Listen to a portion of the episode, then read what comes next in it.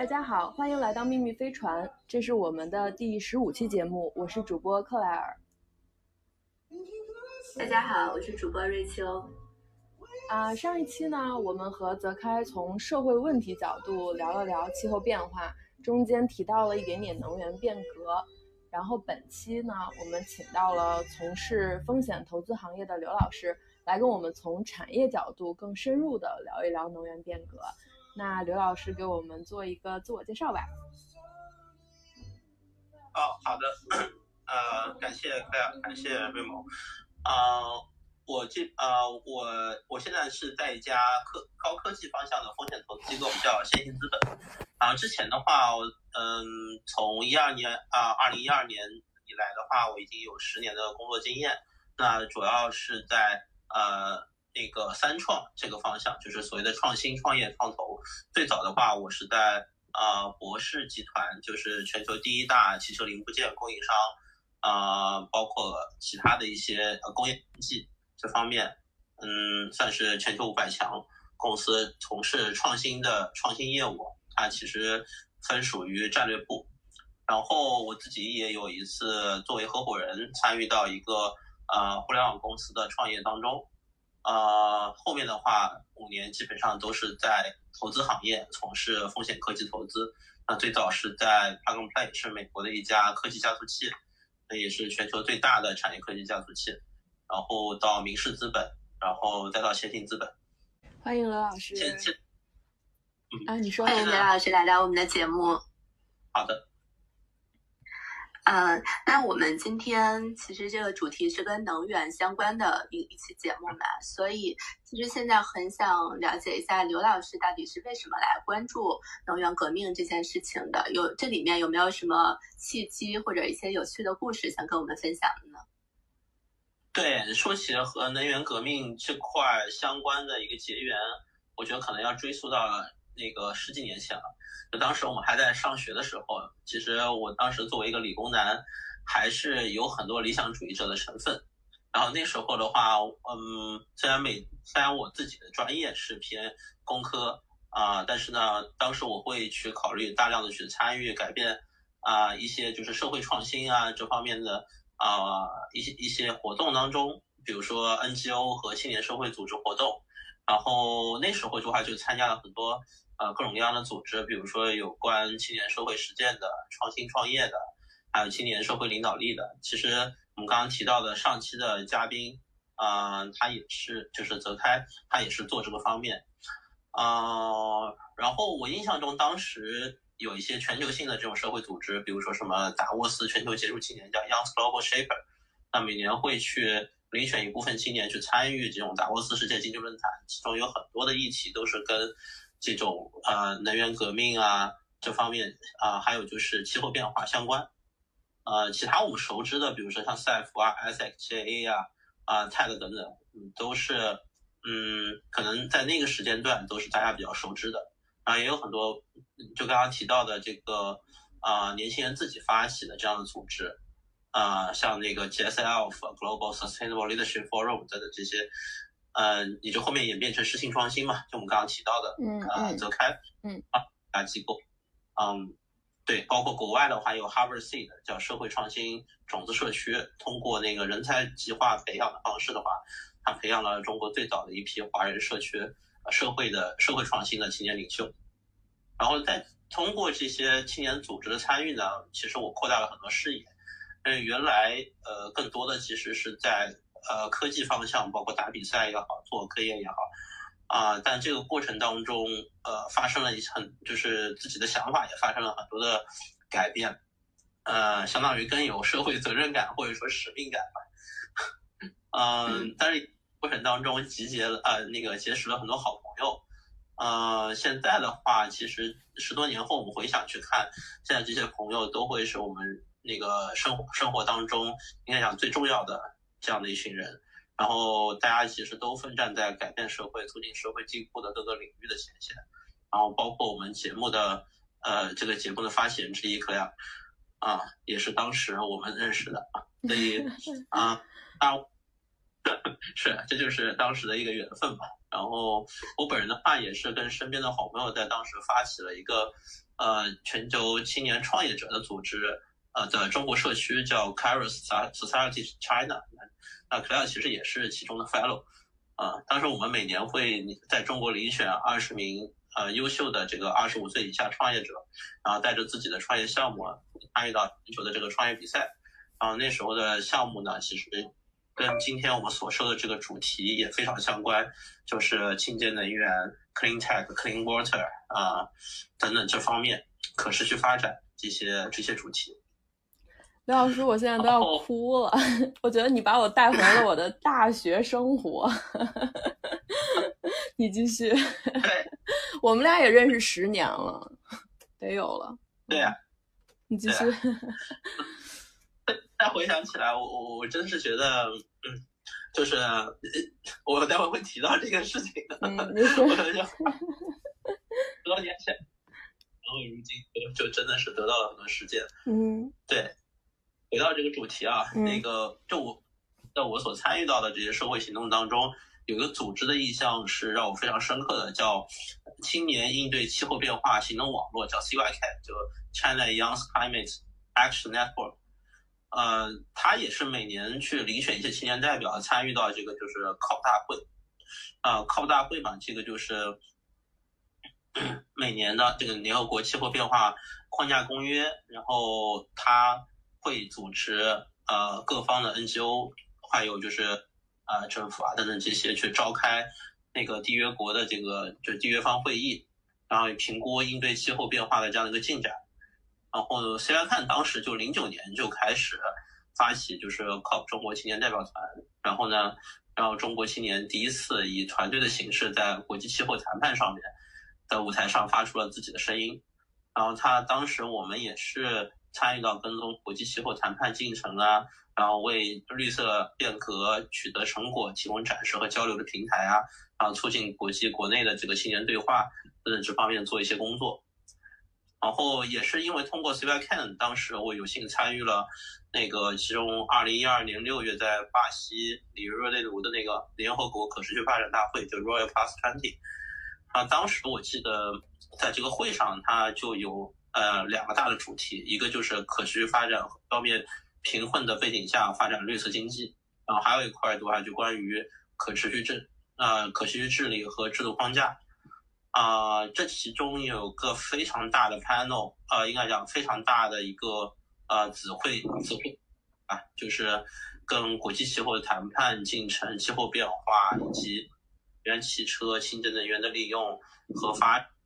呃，这些非常相关的一个专门议题，在会上也看到了很多欧洲和美国的呃科学家也好，社会组织的工作者也好，他们就会在 clean tech 这块发表很多自己的看法，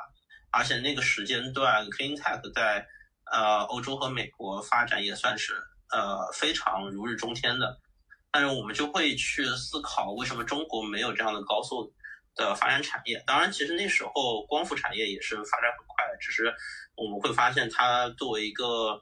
呃呃生产部门在中国落地，但真正的出口的产品，它都是出口到海外的，所以所以这些其实都会在脑子里面成为各种各样的问号。当时就是深扎在作为一个呃很多个种子吧，深扎在我们当时的脑海里面。嗯，然后呢，二零一二年从美国回来参加工作之后呢，那时候。呃，当时我会去，呃，本来我是想要去考虑从事呃社就是社会企业或者是影响力投资这方面的一些工作的，其其中就是清洁能源都算是在这里面最大的一块儿。嗯，中中国本身在当时 NGO 的发展，呃，社会企业的发展其实非常初级，然后中间的这种。人也好，效率提升也好，包括做事的方法也好，但其实都不是很专业，所以后面想到的是，只有通过社社就是讲从社会商业去解决问题，那才能呃自我价值实现嘛。那那这时候的话，我就就刚刚介绍十年的这个工作，其实都是科技产业的这个我到科技创业，到科技再到的创投，一路走到现。然后从去年开始的话，我们会发现那个新能源碳中和这个方向它逐渐成为国家战略或者创投圈，呃，蜂拥而上，成为如日方升的这个赛道。嗯，呃，这时候其实我们有时候会感慨，跟周围十几年前，呃，一起参加这些这个气候变化活动的小朋友们，呃，小伙伴们聊起来，我们也是唏嘘不已吧。就是说，十几年前当时火热讨论的话题，包括每个人职业生涯的前十年，隐隐约约的，其实都通过这个无形的丝线，把我们从世界各地，从各行各业，然后迁徙到了一起，然后曾经的这种所学所想。也都是，啊，终于在当下的中国发展大潮当中找到了用武之地吧。然后这背后其实也离不开它本源且合理的商业驱动力、社会生活的驱动力和国际政治经济的这个驱动力，以及上升到我们所谓叫人民人类文明可持续发展的驱动力吧。对，我觉得这个是当年所所说的这样的一个。啊，十多年的一个思想的转变，然后包括跟这个事情的结缘，然后到最后开始从事，呃，这个方向的投资，呃的一个转变吧。啊，嗯，所以就是刚刚刘老师就是讲到他关注这个行业的原因，是因为就是，嗯，从可能从青少年开始就一直在关注，就是关于能源啊。呃，社会可持续发展啊这方面，然后终于在自己从事投资的第五年，然后，嗯，刚刚刘老师提到了一个时间节点，就是去年，然后突然之间这个赛道火了。刘老师能不能分享一些，就是为什么突然之间 VC 就开始关注这个赛道？对，我觉得这个其实，呃，VC 关注赛道是一方面，但但实际上我们投资新能源或者说是新能源车，比如说我当时在无论在 PNB 还是在明仕。呃，其实我们从二零一四年就开始投资了新能源车，它可以算是整个能源赛道当中最早的一个应用。但是你真要讲，就是有多少人是从整个能源革命的角度去看待这件事情的时候，呃，那那那其实这个事情是不一样的。就是一个大家看到的是车里面的变啊变化，但是车的变化它本质其有很多是跟这个就是能源结构变化相关的。所以真正讲这个，呃，市市场赛道火是一方面，但实际上，呃，就是这个赛道从很早以前我们大家开始关注了，嗯，嗯，因为我知道你当时在明仕的时候是在，就是你你们投了理想，对吧？就是那时候就已经开始关注这些能源方面，但是我记得你当时关注的领域还主要就是在这个 SaaS 啊，然后这些 To B，然后突然之间你就突然间听说你。就开始关注能源变革这方面，就是在我们上次聊天的时候，这个转转变是怎么发生的呢？我觉得更主要的其实是，呃，商业化上的一些变化，就是新能源车也好，呃，它整它涉及到整个产业的一个就是渐进式的变化。那也就是在这几年的很多的基础设施，嗯，包括政策上的基础，它开始有了。呃，松动，但这个东西是，呃，其实我们现在看到的一些政策松动，很多都是从五年甚至更早就有了，但是这个过程当中是有一个循环往复的。嗯，真正就是呃讲它可以商业化、大规模落地，尤其是新能源车上游的这部分产业的话，其实是到了这两年才开始有了一个呃可商业化、可大规模商业化的过程。啊，刘老师能不能分享一下，就是怎么看待能源变革？就是为什么会爆爆发能源变革？嗯，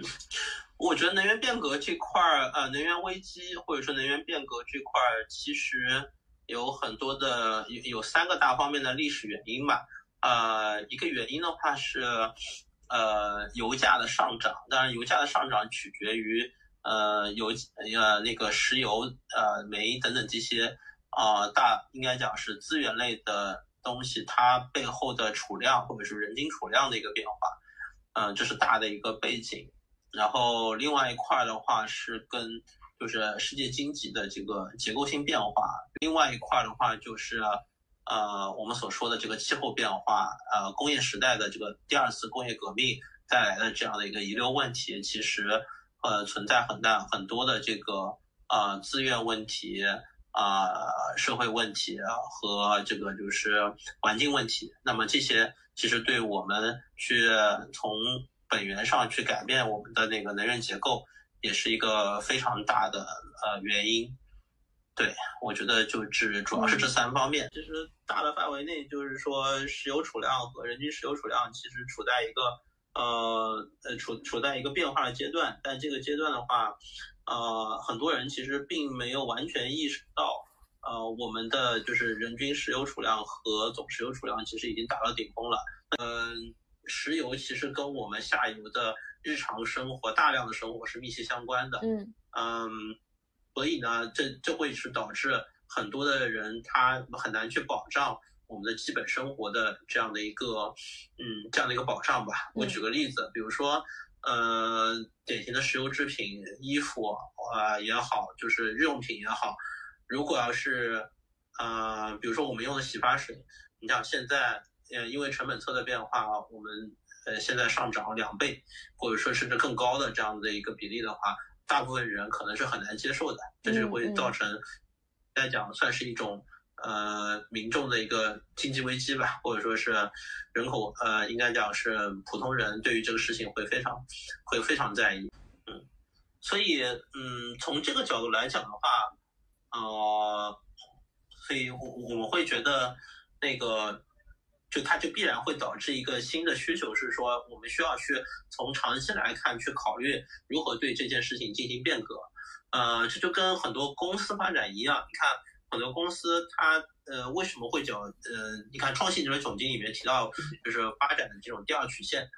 就是我们在第一曲线当中，当我们过得非常舒服的时候，但是第一曲线它的可盈利性一般来讲都会是持续下降的，所以这时候我们就会考虑。呃，要去做颠覆式创新，来去引入呃新的方式去取代原来的方式，呃增长方式。那么这时候的话，呃才能迎来企业的第二、第二、第二增长。那这这其实跟人类社会的发展也是一样的道理。你可以理解成人类社会发展的呃过去的第一增长曲线是啊，应该讲是以石油煤为就是能源供给的这样的一种啊。发展形式，那么在现在的话，这种发展形式已经走到了尽头。嗯嗯，那你觉得接下来就是能源革命的趋势有哪些呢？呃，能源变革，我理解本质上它其实是就是说一个你看发展那个划分成为就是工业革命的代际的一个变革嘛。那刚刚我们有提到，就是三次工业革命、二次工业革命的时候，嗯。其实主要还是以化，就是它的底层其实是以呃化石燃料作为能源的提供基础，然后上层的话，它的就是就是信息通信机制和那个传递机制是以呃广播电视等等这样的一种集中式的方式来去做分发的机制去完成的，所以在这种情况下创造了就是第二次工业革命带来的这个就是当下以美国为欧美为主导市场的这样的一个呃世界经济体系嘛。然后第三次工业革命的话，我们 suppose 在过去的二十年当中，主要我们称之为上半场的，就是呃信，就是应该通那个信息革命吧。信息革命就是互联网、移动互联网，包括呃信息传递方式，它不再是以一个呃新型的分发的方式来去完成的，那更多的是一个呃网状的呃 peer to peer 的这种就是传递方式，啊去爆发式的。那个增长去完成的，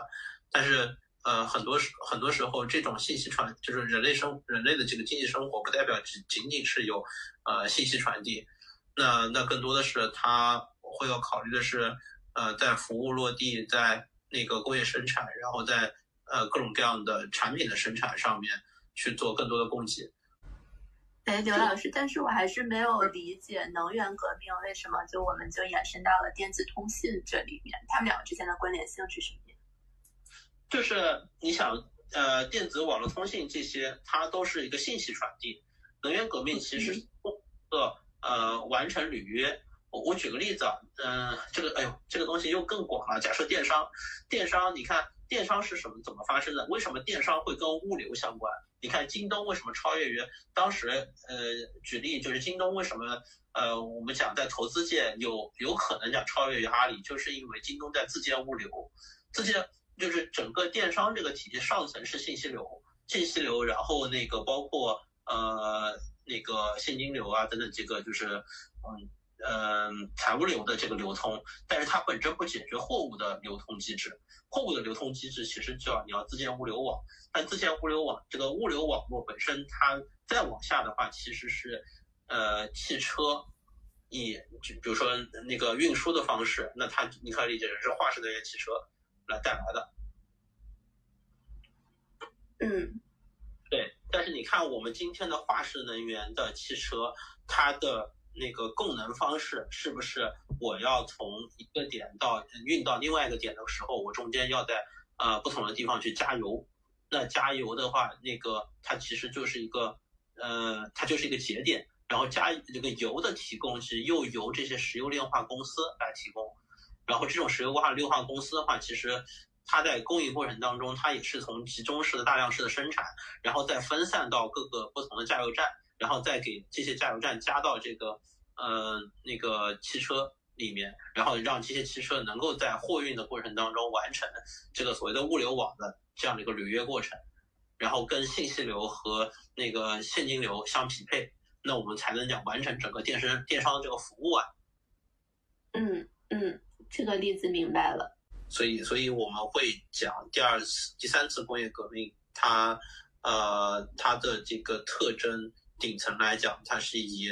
呃，互联网作为，呃，互联网和呃云，云计算作为这样的一个信息沟通机制，呃，离散式的信息沟通机制。那么底层的能源供给方式，它也会以一个离散式的方式去呈现。那这种离呃集中式和离散式的区别是什么？它从离散式到呃，它从集中式到离散式的过渡，就意味着什么呢？就是是说离散式比这种集集中式更好吗？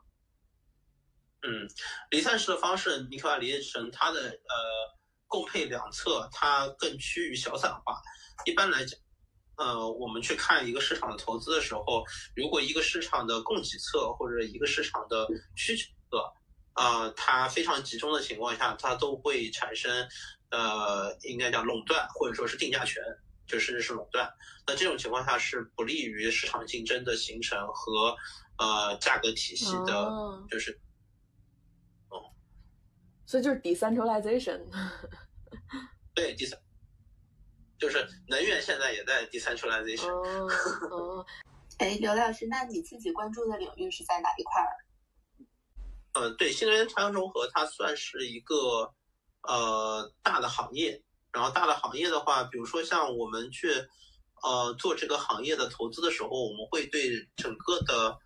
呃或者说是我们可以定义为它是一个行业吧。然后对这个我们所定义的行业呃去做一个 whole picture。然后会梳理整个的产业上下游，嗯，比如说我们在呃，其实最简单的分分拆方式的话，就是那个我们可以把呃新能源碳中和理解为就是上游的话就是能源的生产侧，然后中游是呃我们叫能源的输就是输送啊，就是我们叫那个输送配送，然后还有就是。嗯，然后到下游的话就是用电侧，或者说是能源的使用侧，对，然后这是一个简单的逻辑。然后如果是，比如说，如果我们现在讨论关于呃新能源碳中和有哪些方向可以去参考投资，那我们就可以对这个东西做细更细颗粒的拆分。呃，我举个例子，比如说像那个，嗯，能源的生产侧，那我们通常意义的。所谓的可再生能源，那就是像电啊、光伏啊、呃、光热啊、核电啊、风电啊、呃、火电、呃、火电、火电是那个煤工业了，就是地潮汐、生物质等等这些。然后这里面我们就会再做拆分，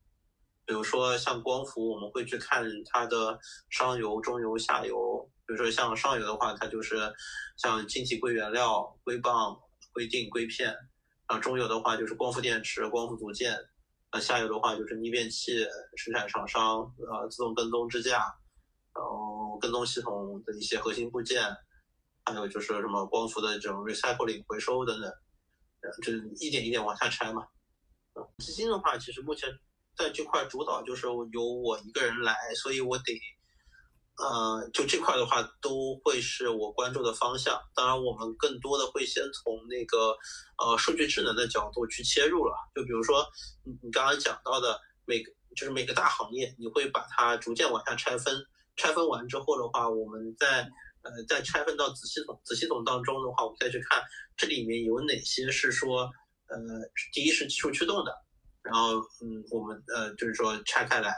然后第二是说。呃呃，应该讲再往细里看的话，这个技术的背后的本身是一个数据智能，是不是一个呃自动化技术？比如说机器人，或者说是呃一些像嗯那个 AI 啊等等这些带来的。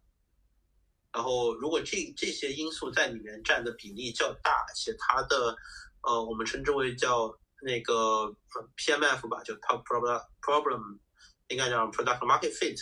的过程当中，呃，因为技术因子带来的嗯占比例较大的话，那么它就会更有利于它成为一个大公司，啊，那这个也是我们相对来说比较喜欢的这种呃案例，啊，但这不代表是别的机构的投资逻辑啊。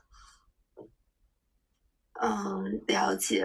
其实我听下来，我一直有一个问题很好奇啊，就是你刚才说到的这个，其实这个呃，如果我们把这个能能源相关的化作一个行业的话，它的这个产业链条是非常长的嘛。然后它像你刚才说的生产侧的。然后这种输送侧的、使用侧的，它首先让链条来分很长，里面涉及的领域也很多。然后呢，再集中到你刚才讲的你所关注的一些领域，像这种数字的领域啊，什么出行的领域啊，就是在我看来，它每一个领域都是一个很新的主题，它里面可能有一些行业本身的逻辑，也有一些新的技术。但你你是怎么能呃快速的，就是去学习到这么多前沿的知识，然后再把它。转化为自己的投资逻辑的，因为就是在我看来，这每一个里面的细分的环节都是十分，它的信息都是十分庞杂的，它需要需要了解的东西是特别多的。啊，对，所以这里面其实会涉及到一些方法论问题，比如说刚刚讲的那个呃，我们拆一个行业，呃，上下游，然后上下游集中，就是从市场角度去看啊。我们先去拆市场本身是怎样的，嗯，像上下游集中度啊等等这些全部拆完之后，那每个行业每个行业的 know how，那我们就看，呃，这个 know how 跟呃就这个呃这个背后它可能有一个什么技术驱动力，呃，我们提一个概念叫 technology problem fit，就是这个技术带来的一个变化是不是巨大的？那如果要是说我们 suppose 先。呃，理解这个东这个技术给它的这个产业的这个所解决的问题的变化能力有没有足够大？然后这个东西是可以很快的判断出来的，然后再去研究就它背后产生的机理和原因。所以这个其实是背后是有筛选机制的。呃，我举个例子吧，比如说，呃，假设现在。那个新能源车里面，它有个很大的特点是续航里程。那续航里程跟它自己本身的这个呃使用那个它的就是它的那个呃使用电的这个功率，以及它背后的这个电池的这个呃应该讲嗯呃应该就电池它的这个呃呃应该大小和它的能量密度是相关的。所以所以就是那系统性的提高能量密度是有利于。呃，这个汽车增加它更多的功能和嗯，尤其是一些呃复杂的这种就是功能，呃以及它的就是续航能力的，所以这个这个对于一个汽车的使用体验感来讲是一个很大的问题，所以呢，我们会觉得去研究那个能量密度的提高会是一个很大的 topic。那么，接下来去研究那怎么去提高它的能量密度。比如说使用固态或者是锂负极这种方式，那我们再去拆，就是说，呃，它那它是怎么去系统性的提高它能量密度的？比如固态是怎么做的，或者说锂负极是怎么做的？是通过原材料的变化，还是通过那个就是嗯电化学效应，或者说是物理效应，还是通过什么方式来去完成？就就它是一个 priority 的过程的。嗯，明白。所以，所以一般来说，你的这个研究的方式是说，先去看哪些，先去有一个判断，看哪些技术能够产生真正的变革，然后呢，再呃一点一点的拆解，然后再找出背后的原因，然后最后才是说，看到每一个细分的领域里面有哪些公司是值得去投资的，是这样的一个过程。对对，这种方式其实呃更系统性，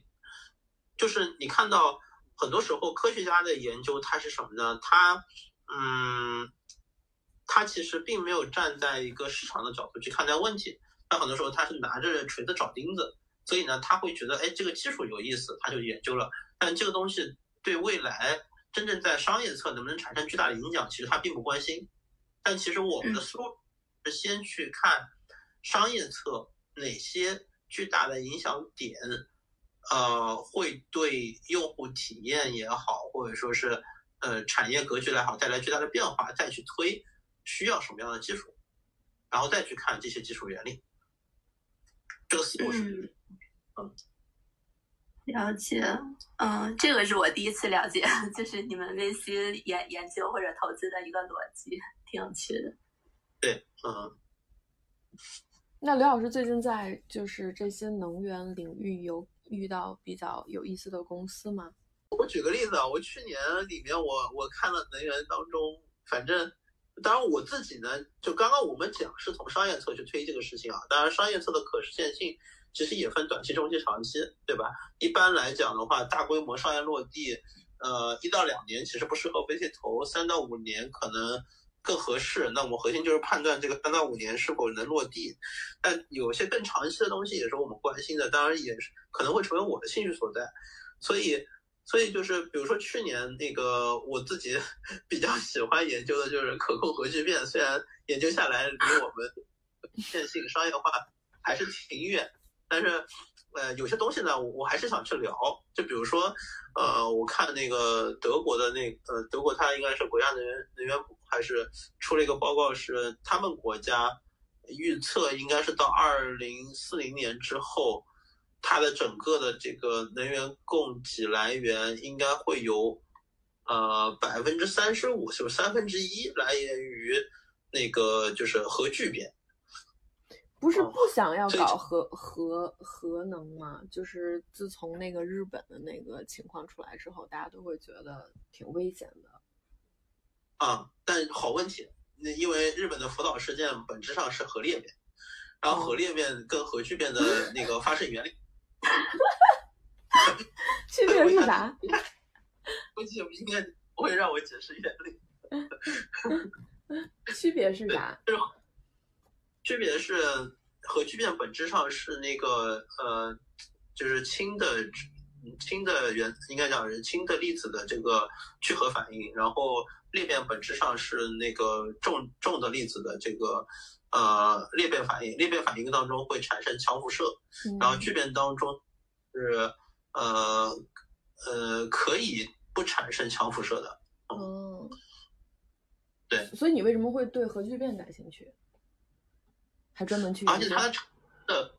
它的产它的产出物也会更加清洁，就比如说可控核聚变。像里面有什么穿山聚变、川道聚变、川道聚变，最后产生的东西就是能量和水。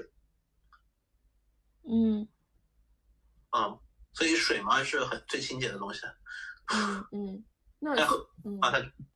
的裂变之后的这个，所以地就那个铀啊，还有铀的低频铀的残渣这种，就这种就属于污染物。这这种话就你需要去做填埋等等去做处理。嗯嗯。然后还有一点是什么呢？聚变为什么说是一个？就大家通常会说那个，就是就是核聚变这件事情本质上是解决那个呃能量的一个终极能源方式，就是在于它的来源就就从根本上解决所谓来源问题。那个你看为什么我们 diss 化石能源？就刚刚一直讲了半天那个化石能源的问题，嗯，在于它它其实是太阳能。那个通过大气层，然后照射在呃，就是那个在就是那个生物质上面，然后生物质填埋到地下形成的长时间的，就是那个呃呃长时间的这样的一个就是地质变化之后形成的这种化石燃料嘛，所以所以所以它的整个的生成过程是非常漫长的，啊，然后它的原料也是有限的嘛，但是呢那个像可控核聚变这件事情，呃就核聚变这件事情，它本质上的那个原料来源，它就是太阳发，就它它就是太阳发那个生成能量的基本原理，嗯。就是就就它本身就是第一性原理。我们所有的能源现在看化石能源都是来源于太阳，但是聚变的话，它就是太阳本身。嗯，那你刚刚谈到就是你们 VC 投资有短期、中期、长期啊这么一说，为什么就是说不太适合看短期呢？短期就是你比如说大规模商业化一到三年，那其实它就是 PE 干的事情啊，你只要给它资金。它就立马可以商业化，嗯嗯，啊，然后它的增量其实也有限，就是你你的商业化的可能性跟你的这个风险承担和你的收回报倍数是那个是正相关的嘛？明白。我们的投资方式是在里面寻找这种呃新的科技，就是我们叫呃 horizontal tech，就比如说刚刚呃就是一种平台式的技术跟。那个能源产业方向各个方向怎么结合，然后在过程当中产生一个巨大的一个一个 delta，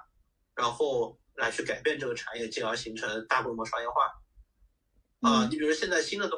就刚刚讲的，比如说新的这种机器人技术啊，新的这种数据技术啊，新的比如说 AI 啊啊区块链啊这些东西怎么在里面去用嘛？呃，我举例子吧，比如说我们刚刚讲那个发电侧，我们讲了好多个呃方向。那个，嗯，比如说什么光伏啊，然后包括火电，那我们投资当中像全印科技这种，呃，它其实就是在火电的那个就是锅炉燃烧侧，它通过呃数据智能的方式来去系统性的增加那个燃烧效率，来去把原就是我同样的原材料。同样的煤原材料，但是因为燃烧效率呃不高不充分，造成大量的那个二氧化碳排放和粉尘排放，它的产能也在就产能相应的也就呃也就少。但是我们只要通过这种呃就是传感器收集数据来去做到智能的反馈调控，来去增加它的燃烧效率的话，它二氧化碳排放和那个呃产能自然二氧化碳排放自然就降低了，产能自然就提高了。所以你这个有研究怎么能够提高，嗯，煤燃烧的效率？嗯嗯，但是我们现在不是要把煤炭就是取代成各种各样的清洁能源吗？简单来讲的话是，呃，我们国家能源结构是有一个，就嗯，比如说讲三零年达峰，六零年中和，嗯，但这个过程渐进式变化的，你不可能现在把所有火电厂关停。也不可能现在立马就是把整个的那个就是清洁能源装机量提升到百分百。我现在差不多那个清洁能源装机量，光光伏都已经百分之六十了。但是我们国家风电加上那个新就是呃太阳能光伏加风电总共的装机量还大概是在百分之二十五左右。那预计二零三零年差不多呃应该讲在之前的话就能达到百分之三十。那那剩下的是从哪来？剩下的其实大多数还是火电。嗯嗯，那火电的原因是什么？是因为新能源它其实是一个呃，我们称为就它它是一个不完美的能源，它就是是一个嗯，就是说它的波峰波谷的特性非常大。就比如说光伏发电，你白天发电，你只有光照条件好的情况下才能发电。但是电的话，它如果你不做储能的情况下，它是立马要被消纳掉的。嗯，用掉，你否则它就浪费了，嗯，所以你要把它储能储起来，要不你就是要有个地方把它调配过去，要让它用掉。但是呢，很多的时候，你比如说，呃，用电侧其实并不是跟发电侧的这样的一个，呃，应该讲需求共配是相匹配的，所以这时候中间，呃，那个国家电网也好，南方电网也好，这种，呃，网络它就在完成这样的一个匹配的。呃，一个应该是调配过程，当然还有一个需求和供给的匹配过程，它还有涉及到就是整个的网络体系的，就是那个稳定性啊。因为如如果要是大量的去上光伏和风电这种呃非稳定供给的话，它对整个的这个就是呃电力网络调配就会有巨大的冲击，那就会损害它的基础设施。所以你看，火电其实是在呃新的火电呃应该讲新的火电项目，目前嗯国家是没有去批复了，但是呢呃呃应该讲新的燃煤火电项目没有批，但是新的天然应该讲是燃气火电项目还是在批复的，嗯，它就是在一点一点的改变，它并不是一刀切立马就停掉。明白明白。然后，本量市场的火电也不是立马就关掉，而是说它让它继续去发电，只是讲这个过程当中，它要去改进它的发电的能力，它就要去，呃，以前叫技改，那现在的话就是你要去提升你的燃煤效率，来让你发的电更清洁，嗯，有限的清洁。嗯嗯嗯嗯。那你刚刚说就是说，呃，这种清洁能源是不完美的，因为它没有办呃没有办法被很好的储存，是，对，啊、然后呢，想象有一天就是说我们坐在家里边，就比如说我的这个呃房子的，就是这个建筑上边，它可以去有一些啊、生产出一些能源，然后我就自己在家我就自己用，就是电脑啊这种这种，是不是就是也算是就是这个革命当中的一部分？是的，这就是我们所说的呃离散式的供给方式。嗯就是为，哎，呃，当然这个东西就要刚刚讲的基础设施，就比如说我们不单单仅仅是装光伏的问题，哦、还有还有个系统叫光储充一体，就光伏发电它不稳定，所以你就需要把它储能，呃，储起来。但是你的那个用电设备本身，它对于电压、电流，然后对于这个就是电压、电流的稳定这些东西也都是有要求的。所以你其实还是有一个那个就是基于家庭的那个逆变子系统来去完成这个东西的稳定性。然后还涉及到就是能源，你你不单单你可以消纳，你还可以去，你像在欧美这些相对来说较为发达的地方，它还可以就是并网去卖给就是输电配电网，就卖给所谓国家电网。但如果要是把你家庭当中是就是呃生产的这部分电你用不完的情况下，你要不就储起来，但储储起来之后的话，你还可以去卖到那个卖给其他人，那怎么卖？那就你就需要中间你这个调配网络。这个调配网络的话，那一方面就是国家的资金和民营资金的基础设施投资建设，那呃一方面它也是需要技术革新的，因为你的不你的这种供配会变得越来越不稳定。你比如说你呃任何一个节点接入，你都要考虑的是让整个系统是仍然保持着稳定性的。所以这时候对于后面的这个呃就是感知、认知、决策的这套机制，这套机制的话就是呃底层的话就会有，比如说传感器的变革，然后那个云计算带来的变革，你让这个东西更加精准。其实云计算也是这样。嗯就是说，如果我现在就是现在所有人都是，比如说在自己家里边、办公室里边、工厂里边，我们都可以自己产生自己的这个这个新能源，这个是绿色能源。然后我们也可以就是在这个呃能源互联网上大家互相分享，就像我们现在就是网上发布信息一样。那它这种这种这种方式跟我们现在的这种集中供电，然后我们这用别人用一个集中地方生产出来的电，它的这个变化嗯。使得我们会影会怎么样影响我们的生活呢？嗯，就原来你是你你只是你只是买房，你现在你既是买房又是卖房，对，这就是变化，非常大的变化。但是我不知道，就是我知道这是变化，但是这个变化会怎么影响？就是说人们就是人际关系，就我跟你之间的相处，它怎么会，它它能对于我们之间的相处产生什么样的影响？它对我的工作会产生什么样的影响？嗯它对我就是去从事商业活动会产生什么样的影响？嗯，它这个东西本来就是一个生产资料，就是一个你要理解成它是它也是一个资产，然后这个资产应该讲是更多的是作为一个呃呃，就是每个人可以拥有的一种就是资产形式存在嘛。所以就比如说原来呃呃，互联网带来的是我有信息，你没有信息，然后我可以通过这种方式来去做信息传递，完成价值互换。那现在的话就是底层的履约形式也可以用这种形式呃来完成了。就刚才讲的，呃，我可以就是就是那个我有能源，你你没有能源，我可以通过这种方式来去做商业交换。然后这种形式的话，呃，嗯，怎么讲呢？就它所有的形，就是所有的在你手中掌握的源都不是单向供的，而是双向供给的。嗯嗯，就你会发现，人类社会会越来越趋近于这种形态。嗯而这种形，对我们人类社会来讲是，呃，应该讲是更公平的。就你掌握的资源，肯定它的呃类型是，嗯、有各种各样的，但是不是所有的东西都是可以自由交易的。越来越多的东西可以被自由交易了，嗯左右，嗯。嗯，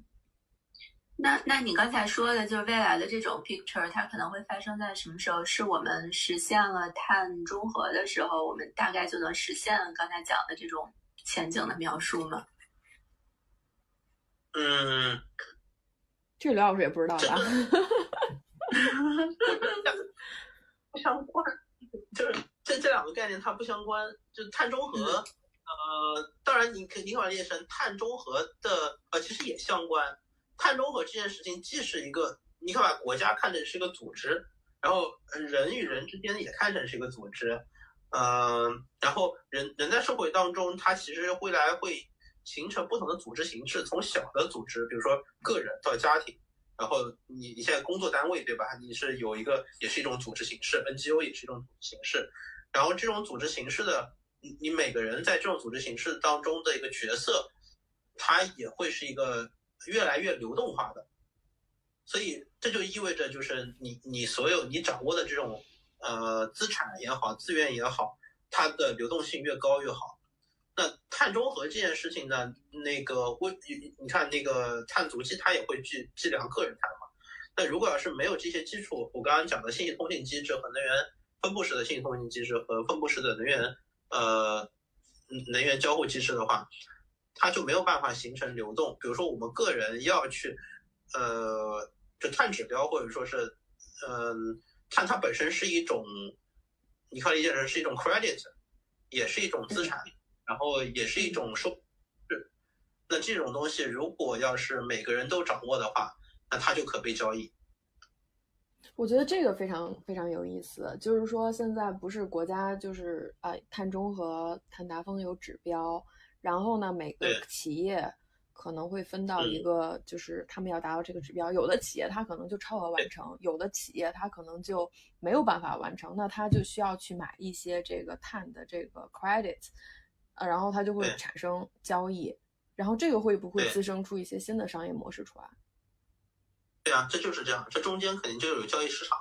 然后呢，呃，但是呃，生产就是任何任何一个市场其实都是有供给侧、需求侧，然后中间的这个市场主体去，呃还有就是它的一个基础设施机制来去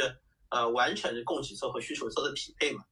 呃，不过我觉得这还挺有趣的，就是因为那个我跟 Claire 之前对这块不是很了解嘛，但是听你这么讲完就，嗯，真的很像科幻小说一样，就是很像黑镜那种未来每一个企业，然后每一个人的头上都有一个标签，标签显示我的碳的对那个，我还有我自己的能源的 credit，我是不是能发电，然后我今天是不是超标了，就还挺有趣。刘老师，刘老师最近在，刘老师自己在写科幻小说，对吧？啊，是的，嗯。哇哦，对，怪不得这么有画面感，刚才这个就很科幻。是啊，所以你想看啊，我我以后啊，我们的那个资产形式不单单就是就是那个 money 或者钱，就是这个东西，就是碳指标，它其实也是一种呃可被自由流通的一种呃金融形式了。所以所以以后人可能讲个人账户，大家都虚拟化之后，对吧？你你的你的个人资产有可能就不是所谓的人民币或者数数字人民币。你你的个人资产有可能就是你的呃，就是你的碳币，或者说是你的碳资产，啊、这是其中的一部分。然后这部分又是可以被自由流通的，被市场呃那个都承认的一种形态的一种资产。嗯，刘老师什么时候能看到你的小说？小说，我我计计划今年吧，已经拖了两年了，草稿写了，但是一直没改完。嗯，因为有总有新的东西出来。其实我当时我在规划的时候，我是想那个，我是想第三篇去写人类殖民火星的，然后中间会会会这样啊，会写这个呃，会写就是把虚拟世界延伸到物理世界的这个过程。嗯，所以所以这些东西就是我又看到一些新的东西，然后也想把一些新的东西写上去，就一直嗯有些东西有些想法就一直在变。哦，哇。感觉会特别有趣，这听起来又比较科幻。对，就是就是，你可以把，就比如说以后你你可能会看到以后的农场是什么样的，就是那个你建个房子，或者说你你建个大大房子，里面全是，呃，就是整个整栋楼都在都在种菜。这在纽约已经有了，整栋楼都在种菜种菜。楼的楼的楼上楼顶，但它肯定贵啊。楼那是楼顶啊，楼顶用的还是太阳光。我刚刚讲的这种方式，日光供给是用那个就是比如说那个呃电力照射来去完成。嗯，还有发电啊？对啊，还能发电。嗯，这能源低到一定程度之后，你有很多的，就是做事的方式就会改变了。比如说，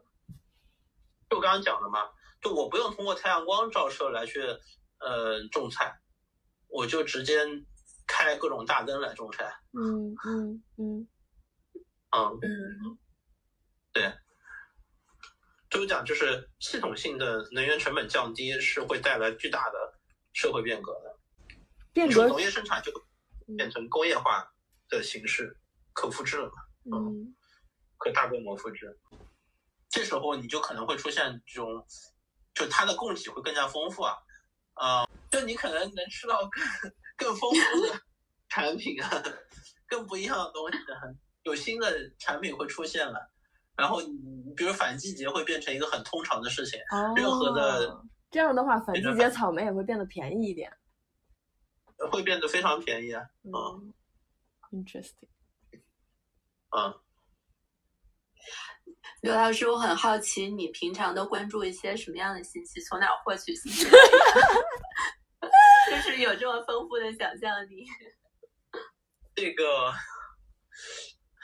看各种书，看博 wiki，就我经常看 wiki 看一整天这种。哦，OK。对我比较喜欢看 wiki。啊，所以所以这个是你学习知识的一个很好的方式，是吗？对对对，而且这个东西其实有一定系统性。你看，呃，一般知识的组织结构其实是要有相关性的。就你你从这样的话，你才能在你脑子里面形成一个呃，就我们自己在想事情的时候，其实也是一个要不是线性结构嘛，要不就是网状结构嘛。啊，那网状结构它可能会跳跃性。呃，但如果要是比如 Wiki 的这个就是。知识组织形式本身就是一个网状结构的组织形式。嗯嗯，你看它基本上就是一个关键字下面有，对对对，它会有多个关键字系统，甚至呃援引多个系统，然后这个东西就会跳到另外一个关键字，然后这个关键字是对前一个关键字的解释，或者说是补充，或者说又会延伸出更多，然后每个关键字系统就会成为一个网状的形态嘛，相关联起来。好呀，那我们也聊了一个多小时了，然后谢谢刘老师给我们。完全没有聊我这之前准备的。你你之前准备的还有啥你想说的？你觉得特别精彩的，我们可以再加一条。我觉得都是好的报告。我准备的是报告，我就按行业报给我们的东西。嗯？哎，刘老师，你你看不看那个 B 站上面，就哔哩哔哩上面不是有很多科普的博主嘛？他们就有点像，就我前两天看了一个特别好，我觉得很适合你的这种形式。他就是，呃，他会也是我我相信他自己应该是提前准备了一个报告，然后呢，他会自己一边讲，然后一边配上在屏幕上有点像一个手写的版那样，把这些东西用手写加上一些图表啊，什么小的那个 logo 啊，这样展示出来。就听完还挺清楚的，就比如说他会讲一个也很复杂的问题，像什么能源啊、什么电力啊这种的，但是他把这个方式讲出来还挺有趣的，我感觉。我觉得你这个特别适合这种，就做成一个呃科普向的 UP 主这样。对对对，我其实经常看这个东西，我我那说，其实我有时候一开始我进入一个呃，对我刚刚忘了说了，我那个学习的方法。嗯，我现在很喜欢的方法就是这个方法，就是比如说我接触，我有往往我先去 B 站上去搜一个 UP 主，你比如，先，呃，差的不是能源啊，什么当时去看量子计算，量子计算里面有几种技术路径，技术路径里面有一个量离子井，然后我就上网去搜，然后我就搜到了一个博主专门讲那个量子计算里面离子井是怎么一个嗯机理的。那你你刚刚准备了，就是你准备的那些东西，你觉得有哪个？你觉得特别出彩、特别好玩，然后你想讨论一下吗？我可以来问你个问题。嗯，你说哪个比较好玩？就是我们来用一个结尾的 ending 的问题吧。ending 的问题，ending 的问题，其实我刚刚已经有讲到一些了。嗯。比如说，关于国家的可控核聚变战略，我觉得这种这这这肯定播不出来，这我们就是又要让害我们下架了。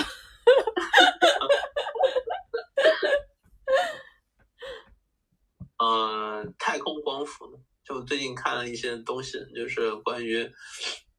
国家其实在那个发小卫星上去做那个大型的太空光伏电站，太空光伏。就它因为不不需要么大型的折射嘛，然后所以它那个能量转化率，嗯，大概能提高十倍以上，所以所以就是其实核心你就是把那个原来光伏面板，呃，当然这个材料肯定不一样，就就是包括材料的质地啊、那个轻重啊等等，需要做一些改良，然后发到那个近地轨道，然后在近地轨道上面它就可以直接。接收，然后通过微波传递的形式发送到地面，然后地面有地面接收站。目前在应该是在重庆吧，还是什么地方？反正国家已经建设了第一个地面，就是地面接收站吧，地面微波接收站。嗯，啊，这个其实呃太空光伏的那个 signal，嗯，就国家其实已经在做太空光伏了。嗯，那刘老师，你最近有投什么公司吗？就是在这个领域。啊，这个领域其实还没有出手，这个是我烦的事情。就是目前有几个接近出手的方向，或者有些方向我看好，但是，呃，由于各方面原因吧，嗯，抢项下来，我们动作慢了，什么这种情况都会有。嗯，呃，我我反正有一个，一个是电力交易，电力交易这块我倒是可以详细讲一讲。然后一个是那个，呃，一个是储能，呃，分布式储能。嗯，一个项目，然后最近在搞的是那个固态锂电，嗯，电力交易这块其实挺有意思的。其实就是，你想这个事儿，我我估计对这事情稍微感兴趣一点人，大家都知道，一五年开始，国家其实已经开始有这个整个的那个，就是就是整个电力交易的市场化改革。就刚才讲的卖电的问题，原来你你不可能讲，就是原来只是那个发电侧。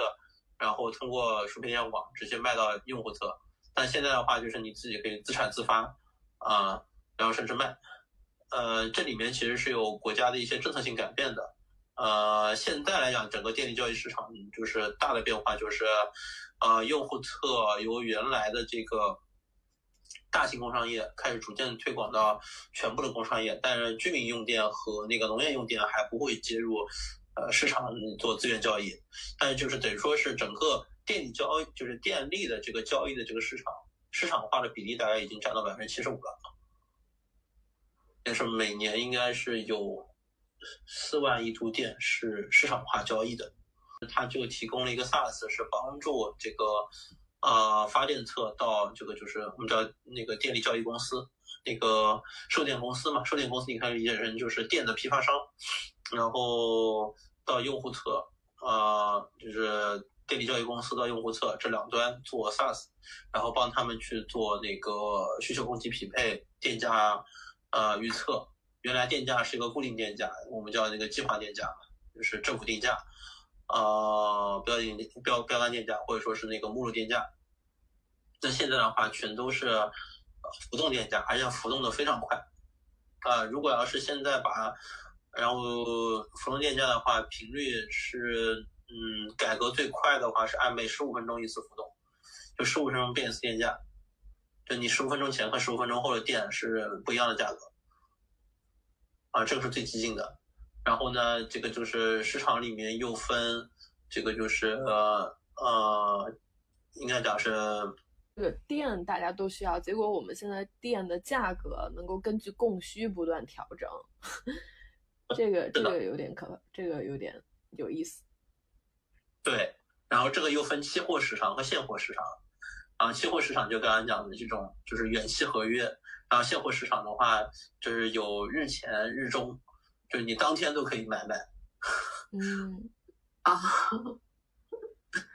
对，你看这些东西都是最近的一些非常大的变化。它有试点城市嘛，有有试点省份在里面，就是的确就是从去年开始打开了。啊，你去年是现货市场有六个省份的试点嘛，然后今年会再扩七个省份。好呀，那谢谢刘老师带我们大开脑洞，嗯，期待你的小说。好呀，也感谢两位主持人，今天特别开心。啊，期待有机会跟大家一起去探讨在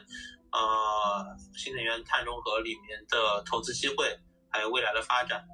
嗯，让我们一起大开脑洞。好，谢谢刘老师，再见。谢谢刘老师，拜拜。再见。